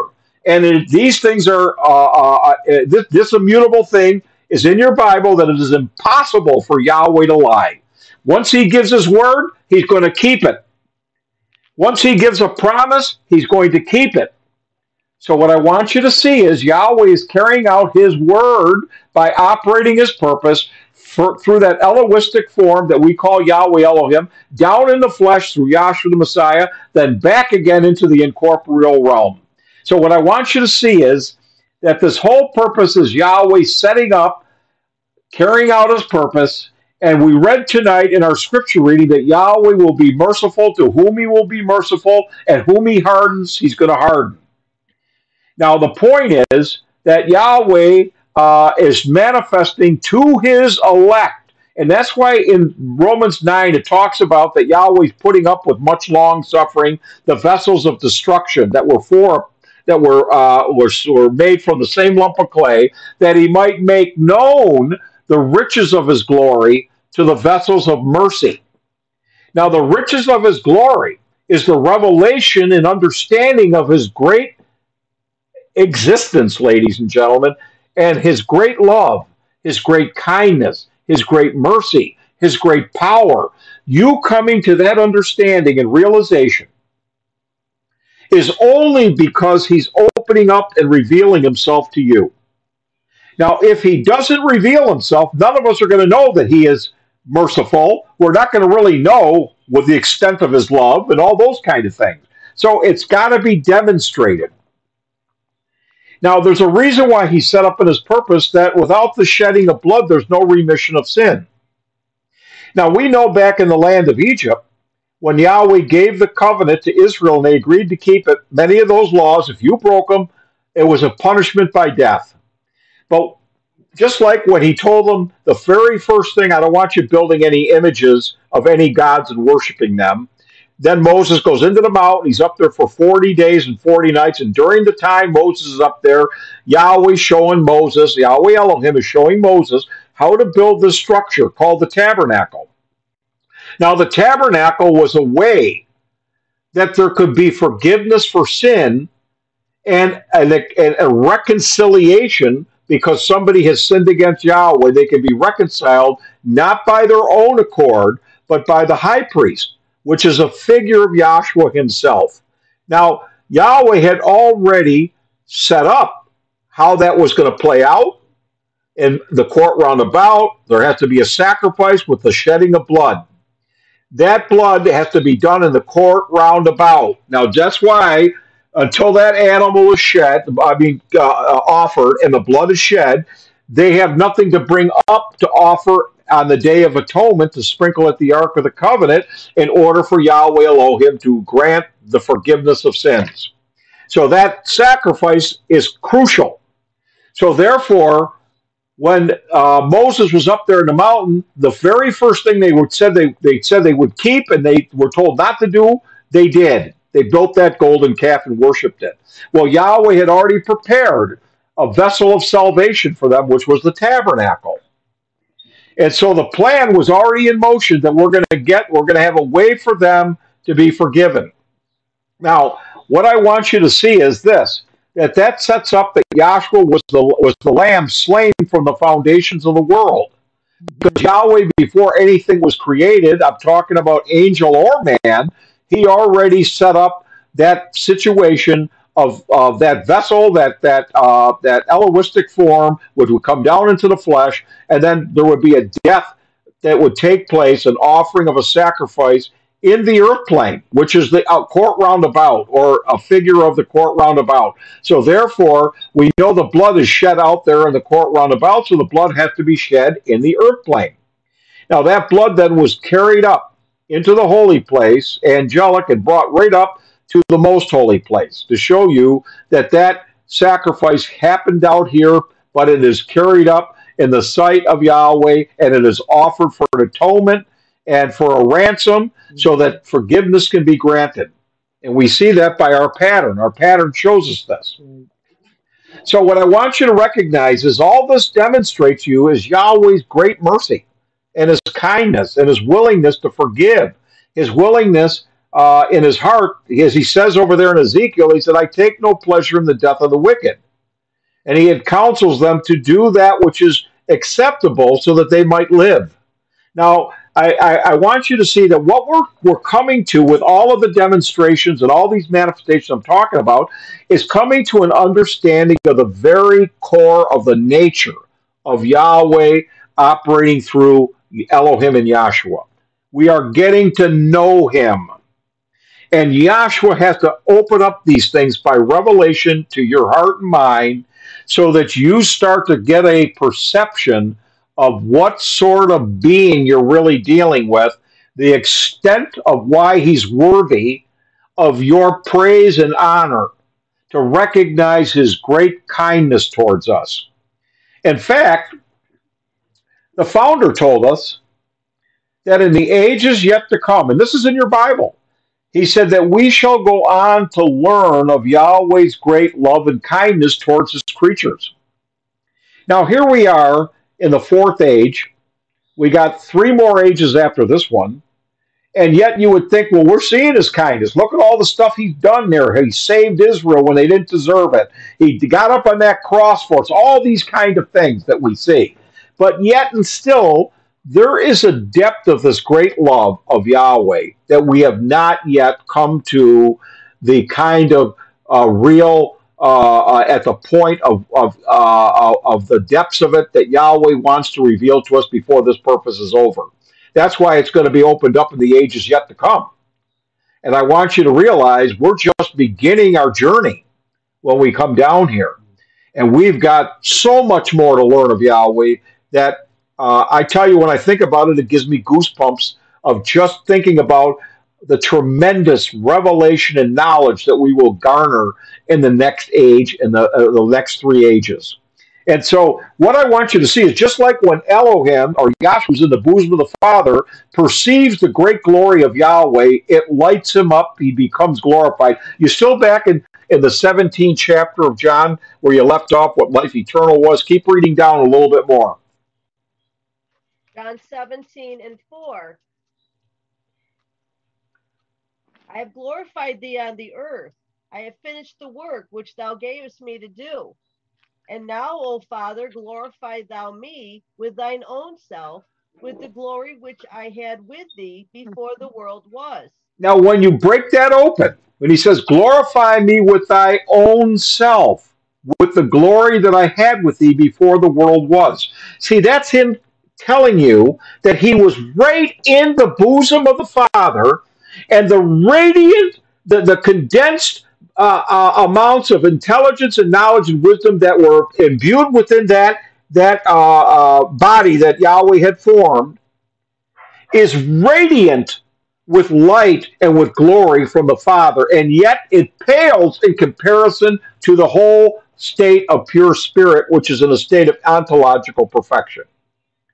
And yet, Yahshua is lit up through the Father.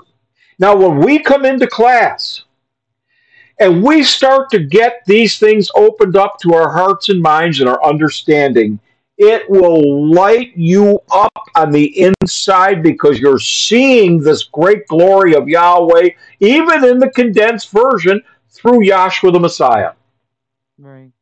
And you are coming to the awareness and consciousness that that that we understand and see in Yahshua is in fact Yahweh's spirit, his own substance, demonstrating to us in the capacity that we're able to learn.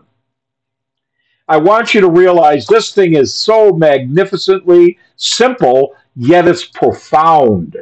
It's profound just how how Yahweh is, is is carrying out his purpose as he set forth from the beginning to make himself known to his creatures.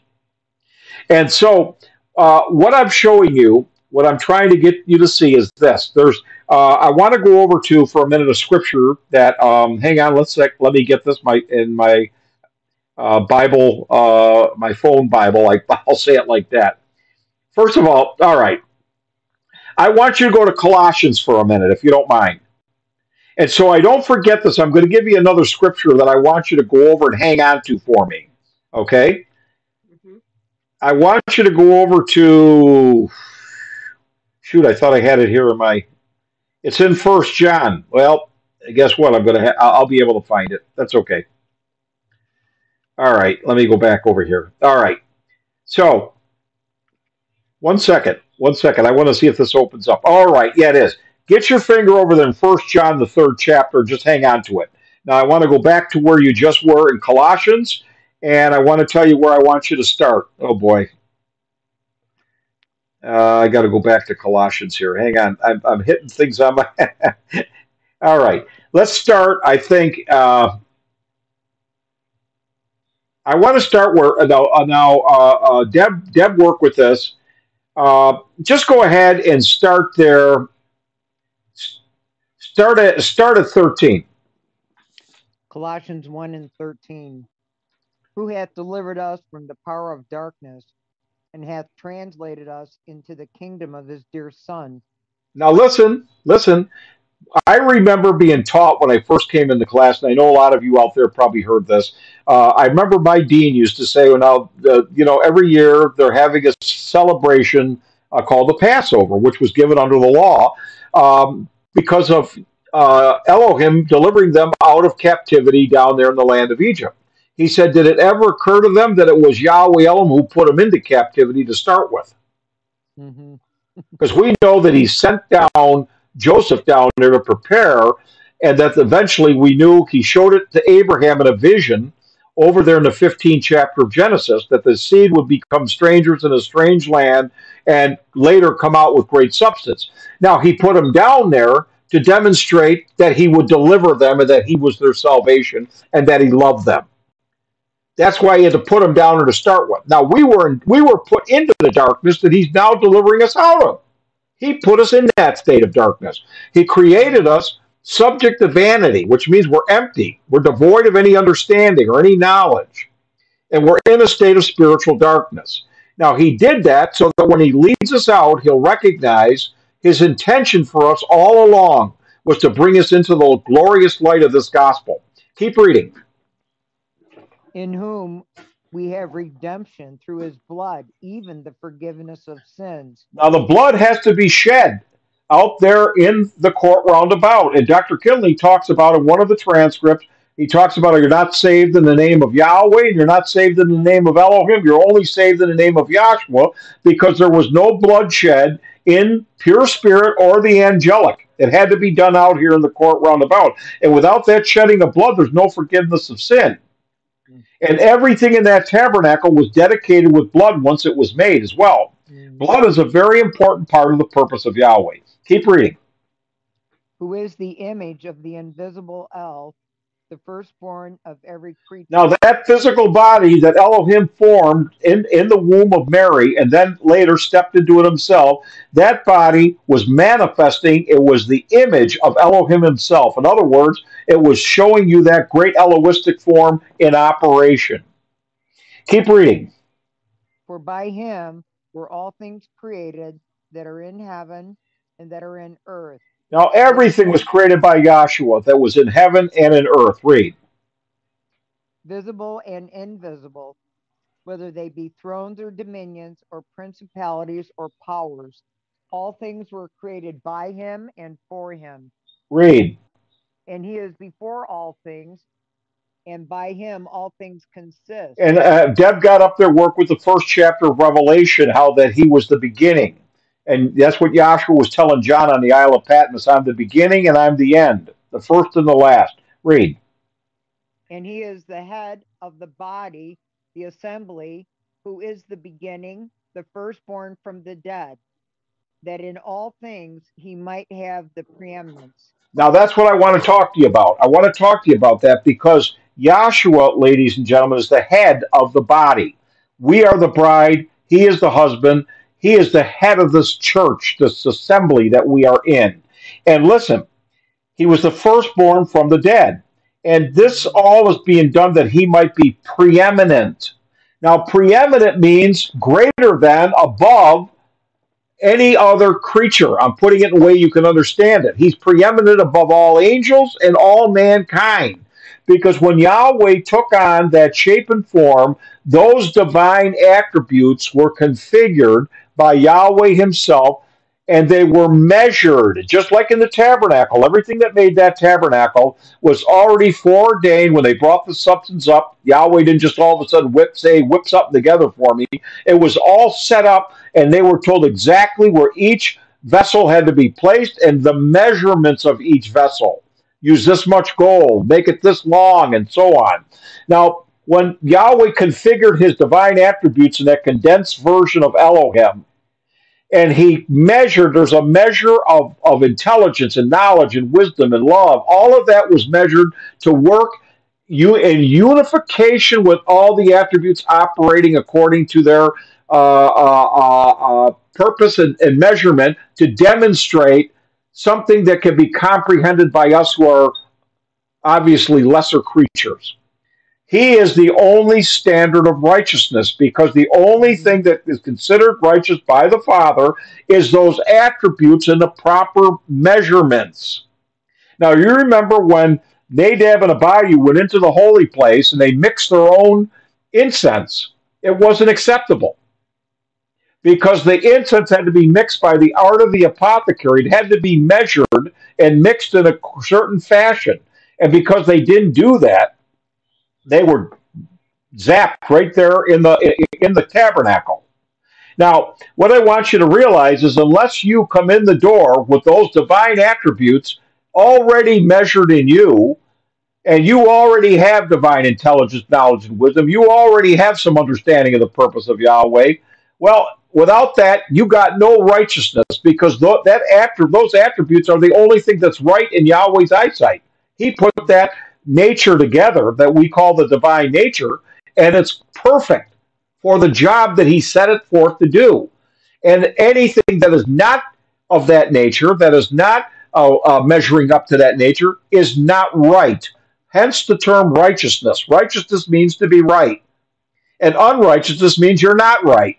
Well, you can only be right by becoming a, a recipient of the divine nature. So you can do all the good deeds you want and everything else, and that's not going to make you right in Yahweh's eyesight without that divine nature be formed in you. Right. Now, how does he form it? By the foolishness of preaching.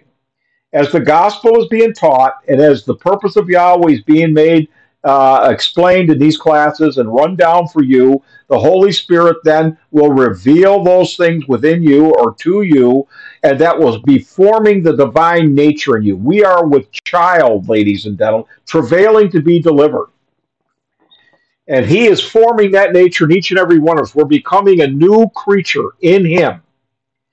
And just like uh, in a natural birth, we need a certain amount of chromosomes. We have the ovum that only has half the chromosomes and it needs the sperm to supply the other half. Now, that sperm is a package of instructions that tells the ovum how to build and divide to form a, a body. Now, Yahshua, we're all from, made from the same lump of clay.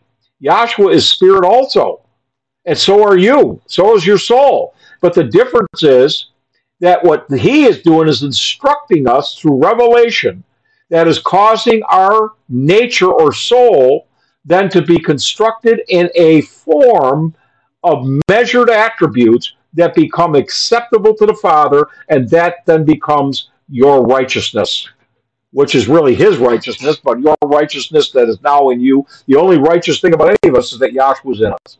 He's the only righteousness. Now, uh, uh, uh, keep going. I'm looking at my clock here. I got six minutes. So keep reading there, please. For it pleased the Father that in him should all fullness dwell. Now, in Yahshua dwells all of the fullness. Now, there's a scripture where Paul talks about until we come to the measure of the fullness of the Messiah. We're not, we haven't come there yet, ladies and gentlemen. We're still developing. We're still growing in knowledge and wisdom, intelligence, and all the experiences we're going through in this life since we've come into class are are part of the process by which we are being brought to perfection. Now, I don't have time to explain all this. Let's go over for a minute to the other scripture that I was talking about because I got uh, just five minutes left. I want you to go to John there that I asked you to get for me. First John, the third chapter. What verse, Dennis? Go ahead. Three and one. Uh, yeah, start at ones. I'm sorry. Okay. First John 3 and 1 Behold, what manner of love the Father hath bestowed upon us, that we should be called the children of Yahweh. Therefore, Now listen, listen. What manner of love is this? That we, that, the Father has bestowed, but that we should be called. It says the uh, in, in King James. It says the sons of Yahweh. Read. Therefore, the world knows us not because it knew him not. Read. Beloved, now we are the children or sons of Yahweh, and Okay. it doth not yet appear what we shall be. Now it doesn't appear yet. Now here we are in the flesh, and it doesn't appear what we shall be yet. Because inside, we're like the same thing as that butterfly. You went in a caterpillar and then spun that chrysalis, and what's going on is going on behind the, the veil, if you will. I'll use that chrysalis as the veil. But when the completion of that happens, that that uh, new creature emerges from behind that veil and it is completely now a brand new glorious creature those butterflies are absolutely spectacularly beautiful. And they came from a state of just a lowly i'll use the term worm. I know it's not a worm but i'm using that example. We came from creatures that are just walking across the earth uh, like a worm so to speak. And yet we will emerge as a new creature at the close of this age when the veil is removed. Keep reading. It does not read that again uh, we just read. And it doth not yet appear what we shall be, but we know that when he shall appear, we shall be like him, for we shall see him as he is. Now we know we're going to be just like him when he appears. And it says, We shall see him as he is. We have not seen Yahshua yet as he is. Now, what does that mean? He will appear at the end of the age with the glory that he had with the Father from the beginning in a state of, of, of, of uh, super incorporealism that will outshine the noonday sun. And Dr. Kinley said, You're going to be right there with him right next to him with the same body that he has. Because if we're members of his body, we are radiant and glorified through the head, which means the whole body then. The whole body radiates this glory of Yahweh that is manifested through Yahshua and the souls of the elect that he has called unto glory. And I want you to realize that that's what we're hanging in here for. That's why we're fighting in our everyday lives to remain faithful in this gospel, to continue to try to be motivated, to continue to try to learn, to help the brethren, to teach one another. Uh, all of this is part of the process that we have to continue right down to the end. But at the end, the, the, the payment for your troubles is not worthy the sufferings of this world are not worthy to be compared to the glory that shall be revealed in every one of us. And we have to recognize we didn't earn it. It's the free gift that Yahweh has given to us because it pleased Him. It pleases Him to give us the kingdom. And the kingdom is for you to be in Yahshua in a state of righteousness, peace, and joy, and an immortal, glorified body just like the one that he has, that reflects Yahweh in that pure spirit state to the degree that it's able. And I'm just telling you, ladies and gentlemen, whenever I think about this this this purpose and how wonderful and marvelous it is the way Yahweh's working it, I'm telling you, it just sends it sends chills up and down my back. Mm. You know, so I just want to say to all of you, and Doc said it to us before he passed. He said, We ought to love one another. Because when he was asked, How do you know when you have the Holy Spirit? He said, when you love the brethren. So if we're going to love one another, there's two things that we need to do.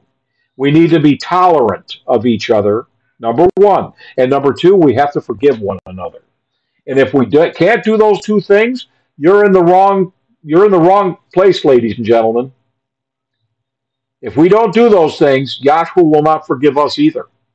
Mm-hmm. And he won't be tolerant of us.